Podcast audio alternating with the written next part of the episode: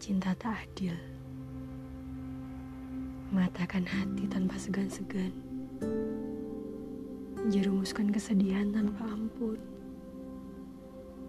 Menenggelamkan kekecewaan tanpa pertolongan.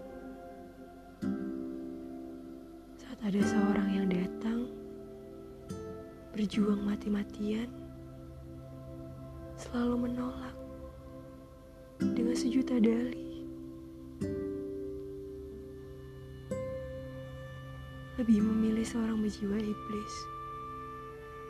Kemudian menerima dengan senang hati walau disakiti tetap saja mengampuni.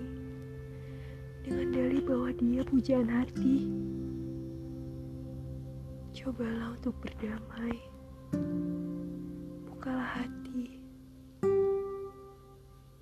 Biarkan radarmu dan Tuhan yang menunjukkan.